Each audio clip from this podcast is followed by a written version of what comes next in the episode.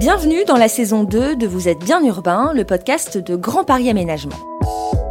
Je m'appelle Anaïs Bouicha. Dans cet épisode, nous allons nous intéresser aux friches urbaines polluées et aux moyens de les réinventer à travers diverses problématiques. La dépollution des sols, les enjeux d'éco-responsabilité et de rentabilité des nouveaux projets, la nécessité de recréer de l'espace public sur ces terrains abandonnés, impliquant une expertise technique et des coûts supplémentaires. Pour en discuter, j'accueille aujourd'hui Émilie Maheu, déléguée au site et sols pollués chez Grand Paris Aménagement, Alexandra Delalande, chef de projet au sein de l'agence TGTFP, Raphaël Javerlac, responsable d'opération chez Grand Paris Aménagement, et Frédéric Paglia, directeur du cabinet d'études en sécurité pyrotechnique CESP. Bonjour à tous les quatre. Bonjour. Bonjour. J'aimerais qu'on commence par définir une friche urbaine polluée. Émilie Maheu, je me tourne vers vous. Quelles sont les particularités de ce type de terrain? Alors, on est généralement sur d'anciens sites industriels autour desquels la ville s'est construite et qui, petit à petit, ont perdu leur activité industrielle et pour autant n'ont pas fait l'objet nécessairement, euh, du fait de l'époque euh, d'industrialisation, d'une dépollution préalable au départ de l'industrie. Il y a des friches urbaines polluées, donc, mais je crois qu'il y a d'autres types de friches euh, urbaines qu'on peut trouver. Alexandra Delalande Oui, on a les friches militaires également, les casernes. on a également les anciens sites de la SNCF, et là, ça représente euh, beaucoup de friches dans le territoire euh, francilien.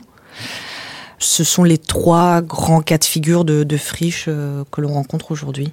Et puis, Raphaël Javalac, vous voulez rajouter quelque chose Même au sein de cette notion de friche urbaine polluée, ça recouvre différents types de situations. On peut avoir de la pollution pyrotechnique, de la pollution chimique. Donc euh, on rentre aussi dans différents, différents cas de figure euh, qui nécessitent à chaque fois une approche euh, et une prise en charge différente. L'un des enjeux de la réhabilitation des friches urbaines polluées est la dépollution de ces sites. Frédéric Paglia, il s'agit avant tout de réaliser une étude historique de ce terrain pour déterminer le type de pollution auquel on va être confronté. Oui, tout à fait. Bonjour. Bah, effectivement, de la même manière qu'on va avoir et qu'on risque d'avoir de par les activités passées du caractère industriel hein, de ces friches, donc on risque d'avoir des polluants euh, industriels, des hydrocarbures, des métaux lourds et autres. De la même manière, on ne peut pas ne pas s'inquiéter pour la sécurité de nos travailleurs à l'avenir et des tiers euh, le cas échéant. C'est de la présomption d'une présence de pollution pyrotechnique. Et dans ce cadre-là, en parlant notamment aujourd'hui hein, de la région parisienne et autres, on va penser plus particulièrement au bombardement allemand dans un premier temps, en lien avec la, première, la, Seconde Guerre mondiale, et naturellement l'ensemble des bombardements alliés qui ont permis euh, la libération de la France dans les années 44.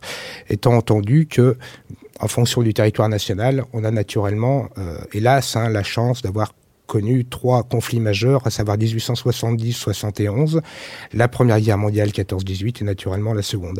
Et donc, en fonction des friches, de leur localisation, hein, qu'elles soient euh, en région parisienne et ou au nord ou au sud de la France, on aura une sensibilité du risque qui sera totalement différente. D'où l'intérêt de faire une étude historique de pollution pyrotechnique qui permet idéalement d'arriver au moins à minima à convenir de la typologie des, munitions qu'on est susceptible d'avoir, à savoir de la bombe d'aviation, et donc on pourrait donc avoir une pollution qui serait relativement profonde, et ou par rapport à des munitions qui seraient en lien avec des combats d'artillerie ou autres, et d'autres stockages de, munitions. Quels sont les autres types euh, de pollution, euh, mis à part la pollution euh, pyrotechnique, Alexandra Delalande? Déjà, hydrocarbures, c'est déjà une des principales. On a aussi, nous souvent, on travaille sur des actes plutôt industriels. Donc voilà, ce, ce sont aussi des friches, mais qui n'ont pas subi de bombardement. Et là, essentiellement, oui, on est sur de la pollution euh, d'hydrocarbures et de stockage euh, lié euh, à des composants chimiques aussi. Et c'est surtout une pollution où, en fait, finalement, si on n'y touche pas, elle est superficielle elle est contenue. Par contre, dès qu'on commence à vouloir aménager euh, ce terrain-là, on va toucher la terre et c'est là qu'on va encore plus polluer euh, finalement le sol et surtout les nappes phréatiques. Et tout l'enjeu, euh, c'est celui-ci, c'est de vraiment travailler le sol sur ses premières couches pour éviter de venir polluer plus. Émilie Maheu. Juste un petit complément, on peut dans certains cas avoir également une pollution de nappe qui est liée justement à la présence de cuves enterrées qui ont fui, qui ont pollué les sols et qui ont euh, contaminé la nappe euh, alluviale. Donc ça peut aller vraiment très profond. Oui, ça peut aller très profond dans certains cas. J'aimerais revenir sur euh, ce cas de pollution pyrotechnique avec le plus grand chantier de dépollution pyrotechnique d'Europe qui se situe dans les Yvelines. C'est le site Charles Renard à Saint-Cyr-l'École. Raphaël Javerlac, pourriez-vous nous en parler? Alors effectivement, bonjour. Le, la ZAC Charles Renard, c'est un site qui se déploie sur environ 25 hectares. C'est une caserne militaire qui a été fondée en 1912 en face de l'école militaire et qui a été lourdement bombardée pendant la Seconde Guerre mondiale et délaissé euh, à partir des années 80 et qui constituait vraiment euh, une enclave euh, sur la ville de Saint-Cyr. Et donc il y avait une, une, spécificité liée à la pollution pyrotechnique du site qui a fait donc l'objet d'une étude approfondie par euh, le cabinet d'études de, de, monsieur, monsieur Paglia. Et euh, disons que euh, quand on intervient sur un site de ce type, il faut voir comment, justement, en fonction de toutes les pollutions qu'on rencontre, et notamment la pollution pyrotechnique, comment ce site peut muter pour pouvoir proposer un aménagement qualitatif et qui répond aussi aux besoins de la ville. Et donc là, sur cette, sur cette dépollution, alors c'était un terrain qui appartenait au ministère de la Défense. Donc dans les négociations entre euh, GPA et le ministère de la Défense, finalement, les échanges ont abouti à ce que euh, le ministère de la Défense prenne en charge sous sa maîtrise d'ouvrage cette dépollution.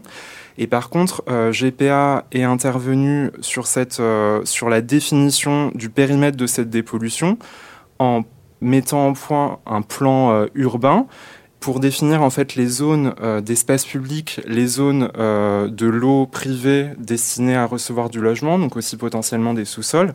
Et donc c'est euh, un travail assez fin où on va adapter la profondeur de dépollution pyrotechnique par rapport à la nature du projet envisagé. Donc, en l'occurrence, alors peut-être que Monsieur Pagliam corrigera.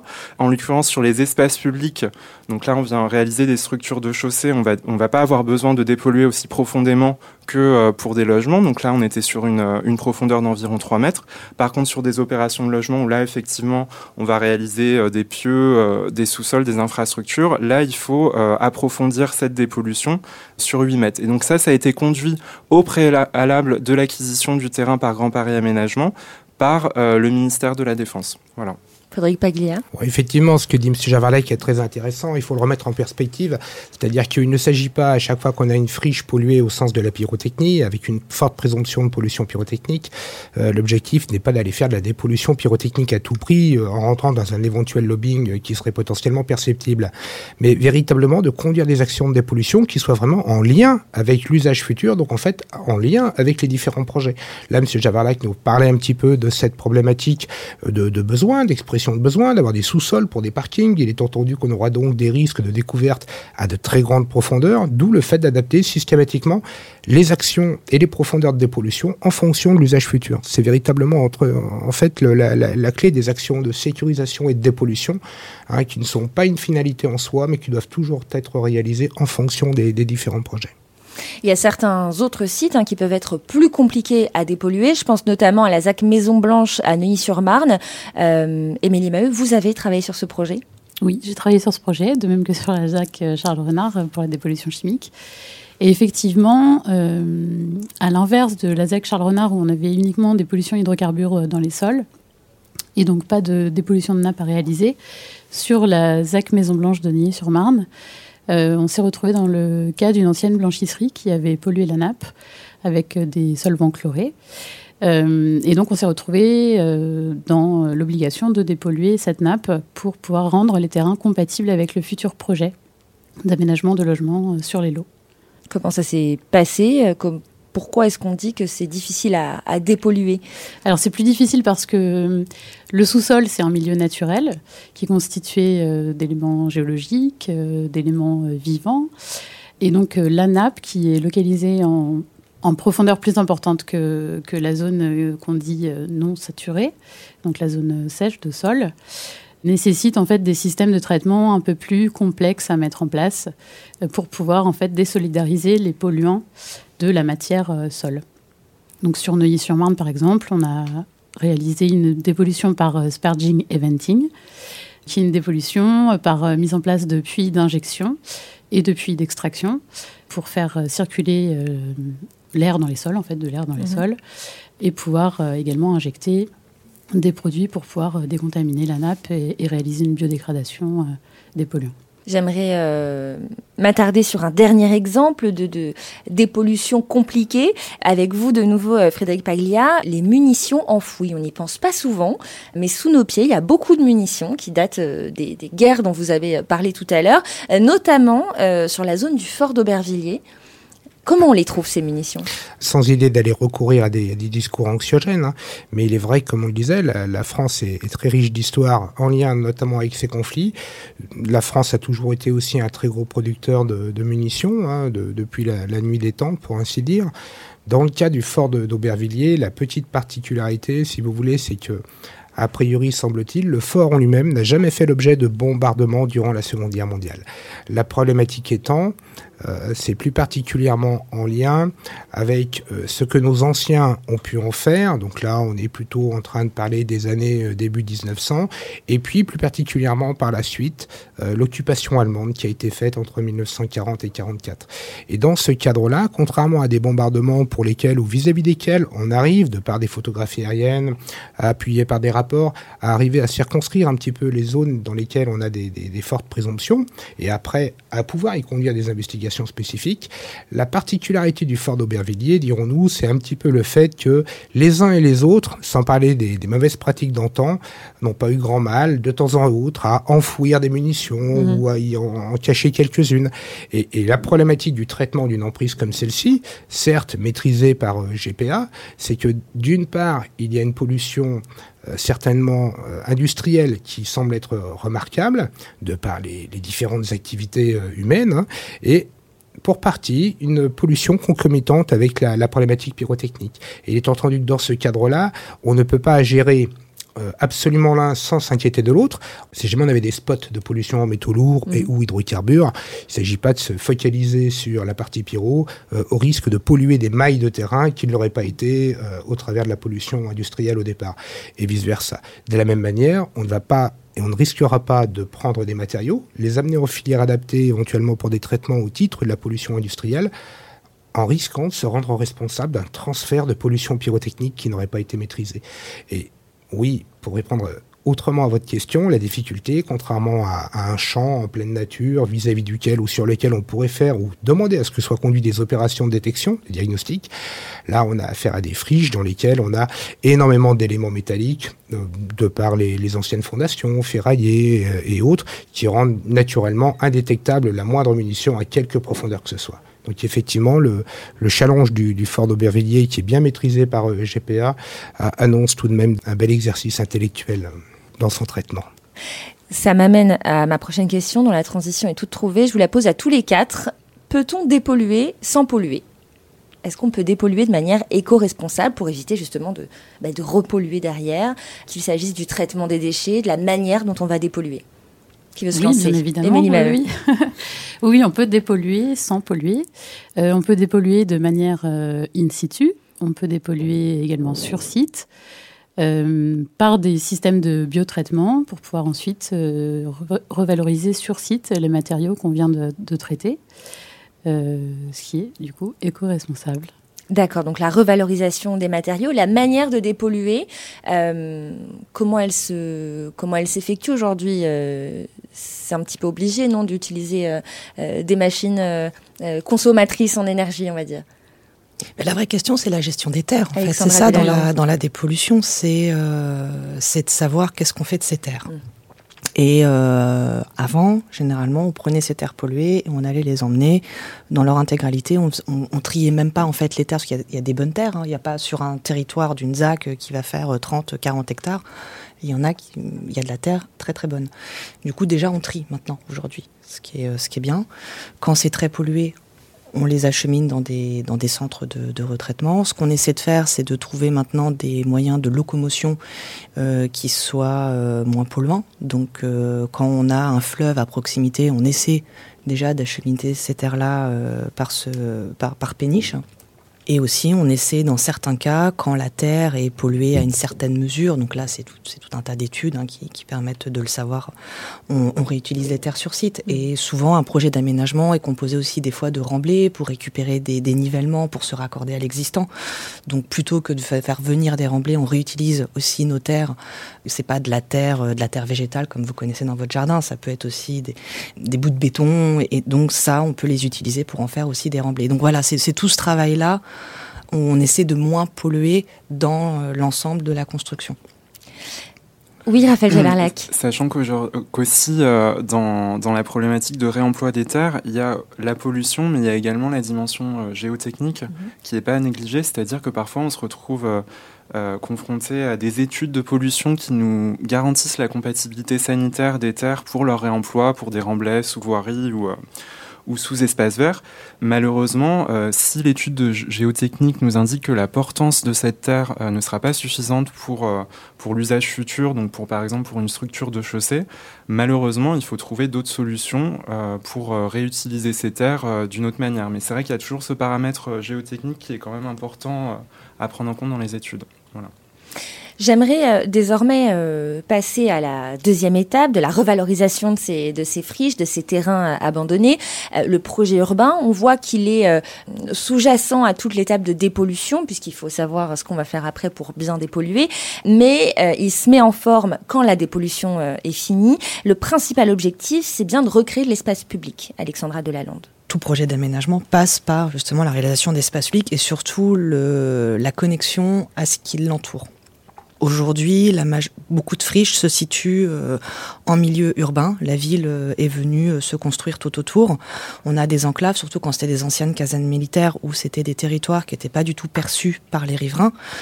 Donc déjà, il y a euh, tout ce travail de connexion à la ville environnante et aussi, là je rebondis peut-être déjà pour la question suivante, sur la concertation. Parce que c'est des gens qui habitent sur ces franges, un territoire donc qui était abandonné depuis un certain temps, qui, dit calme, etc. Donc euh, voilà, c'est euh, comment amener la population sur ce nouveau territoire-là et comment la population va pouvoir bénéficier elle aussi de ce nouveau territoire qu'on va venir urbaniser.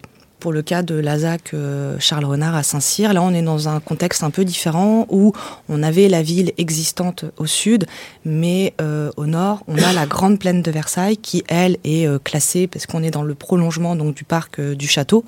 Donc on a l'ouverture sur un grand paysage. Et c'était comment aménager ce territoire en lien avec la ville existante, mais aussi en permettant finalement l'ouverture sur ce grand paysage qui, est inscrite un haut monument, enfin pas un monument historique, mais qui est inscrite en tout cas euh, dans les différents euh, règlements.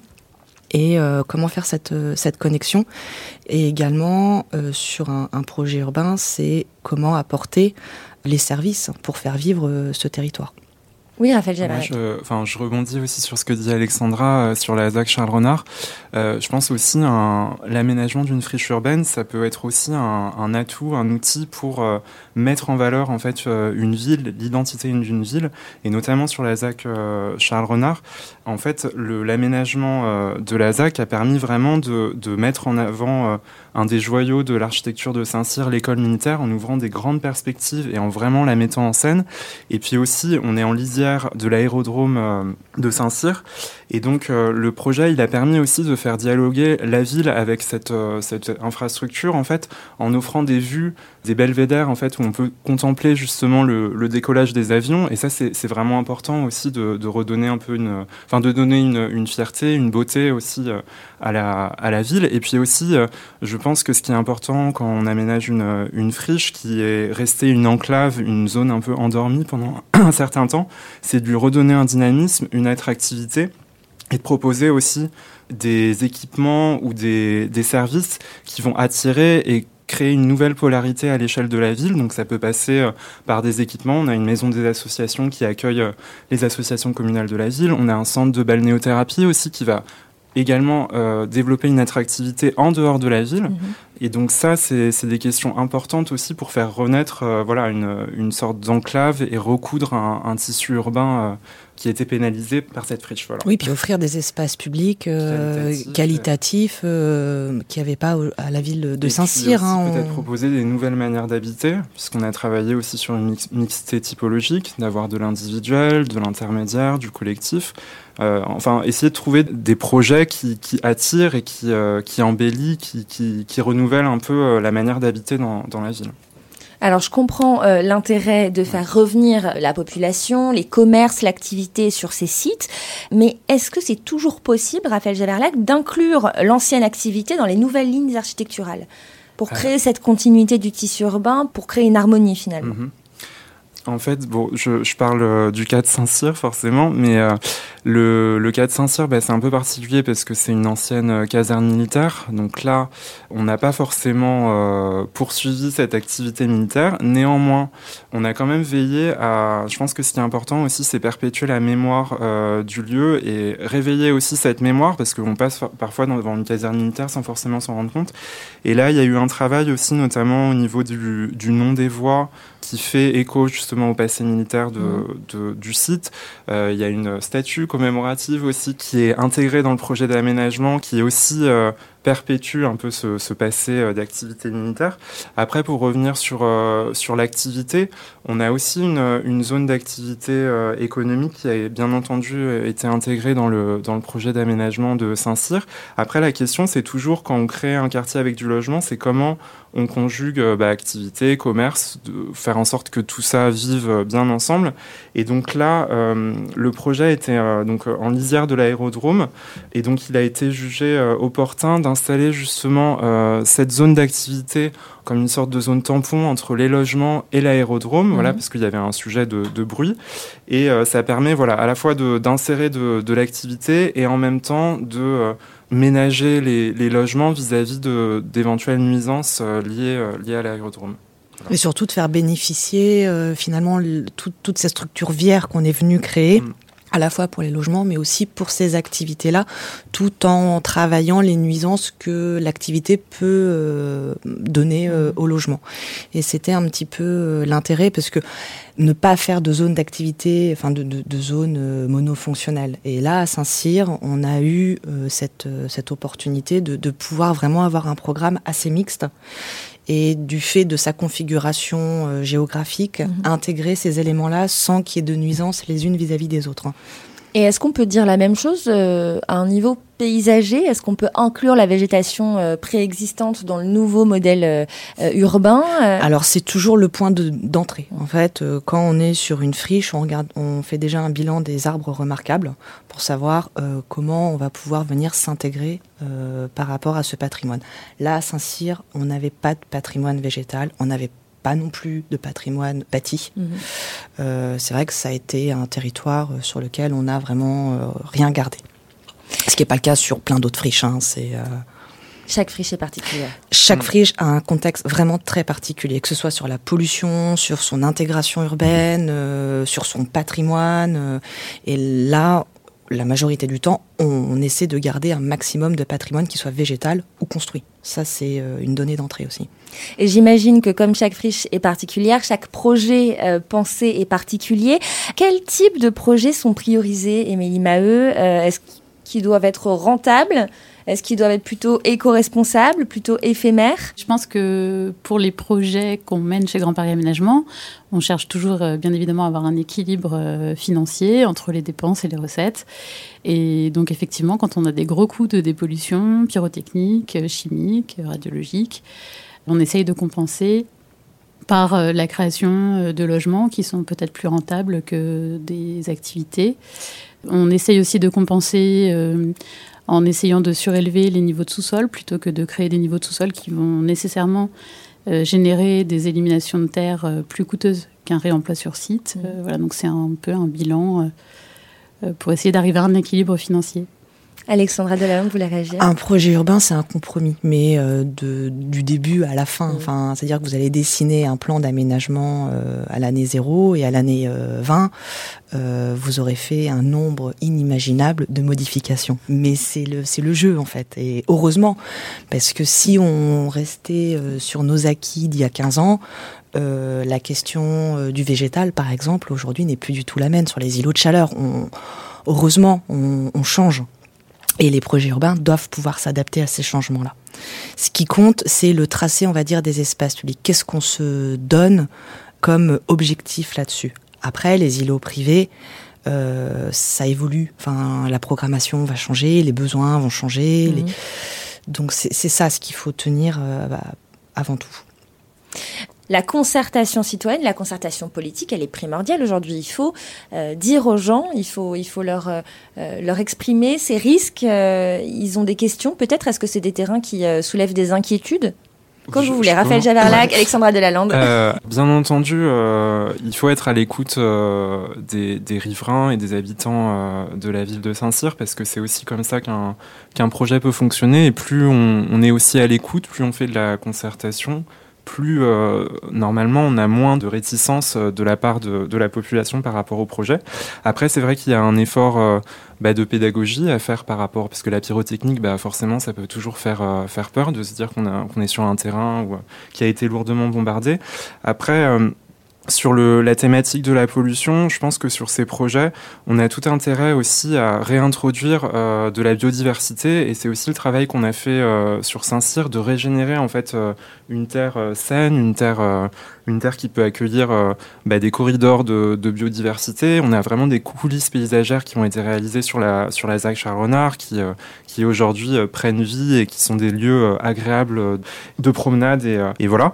Et effectivement, il y a, y, a, aussi la question euh, alors là, c'est pas sur la ZAC Charles Renard, mais c'est sur euh, une, disons, une, extension, enfin, un, un, terrain aménagé dans la continuité où c'est vrai que euh, on, on, peut avoir des questions sur des friches urbaines parce que une friche urbaine peut avoir un passé euh, industriel révolu et entre le temps où le projet se construit et le, l'état euh, initial, il peut y avoir euh, de la végétation qui va se qui va se développer et donner l'impression en fait que ce site a toujours été un site naturel. Et donc là, on peut avoir des riverains qui ne vont pas comprendre euh, bah, sur la question des arbres existants pourquoi on ne peut pas tous les conserver, pourquoi on doit renouveler les terres, pourquoi on doit on doit défricher. Et donc là, il y a vraiment un effort de pédagogie à mener parce qu'on est pas, bien entendu, on, essaye de conserver le plus d'arbres existants possible, mais après il y a des règles d'urbanisme, d'alignement, euh, d'ouverture de perspective qui fait qu'on ne pourra pas conserver la totalité euh, de la végétation, mais bien entendu, on en conserve, mais également on en replante. On en replante énormément sur le projet de Saint-Cyr. Et donc, je pense que ça, ça fait l'objet bah, de, de, discussions, de pédagogie. Et puis voilà, Alexandra aussi connaît, euh, connaît cet exercice. Ce qui remonte, en fait, quand on rencontre la population, c'est pas les questions de pollution. Enfin, mm. ils sont pas forcément déjà au courant oui. ou inquiets euh, sur ce, sur ce sujet-là. C'est plutôt le fait là, j'avais un territoire tranquille à côté de chez moi qu'on va venir urbaniser. Et le, vrai enjeu, justement, de discussion et d'approche du projet, c'est là-dessus. C'est euh, comment, euh, finalement, l'aménagement de ce territoire, vous allez en bénéficier. Et, et, voilà. Et comment les espaces publics vont vous apporter euh, un espace de promenade, un terrain de pétanque, enfin des choses très simples et des choses très simples justement des fois nous on dessine des espaces. Ouais. Après ces espaces là, euh, quel usage on peut y trouver? Et ben justement ça c'est la concertation qui nous permet de vraiment faire vivre ces espaces et de répondre aux besoins et aux demandes des gens. Mais sur la question de la pollution, sur les différentes friches urbaines sur lesquelles euh, j'ai mmh. pu travailler et à faire de la concertation, ça n'a pas été le sujet primordial, vous voyez. Oui. C'est plus un sujet, je dirais, avec les, les entités auxquelles on va commercialiser des terrains, les promoteurs, euh, les constructeurs d'équipements, où là, il peut y avoir euh, effectivement une, euh, une appréhension par rapport aux risques pyrotechniques, par rapport aux risques de pollution. Et donc, c'est souvent à ce moment-là que Emily euh, nous accompagne pour vraiment euh, rassurer et aussi encadrer dans les actes de vente euh, tout ce qui va relever du rôle de l'aménageur et tout ce qui va relever du promoteur qui récupère le, le terrain euh, qui est censé être dépollué pyrotechniquement. Oui, c'est finalement la population a confiance euh, justement en, en, nous tous sur le fait qu'on... Et tant mieux Mmh. Heureusement, ouais. on a cette chance. sur le fait qu'on leur amène un terrain euh, sur lequel il y aura euh, pas de pollution, enfin en tout cas pas nocive pour la santé. Et ce que je retiens, c'est qu'on peut donc tous réhabiliter des friches urbaines si on s'y met euh, à plusieurs. Oui. Exactement. Ce sera le mot de la fin. Merci à tous les quatre d'avoir participé à cette discussion. Merci à vous de nous avoir écoutés. Je vous donne rendez-vous très bientôt pour un nouveau numéro de Vous êtes bien urbain, le podcast de Grand Paris Aménagement.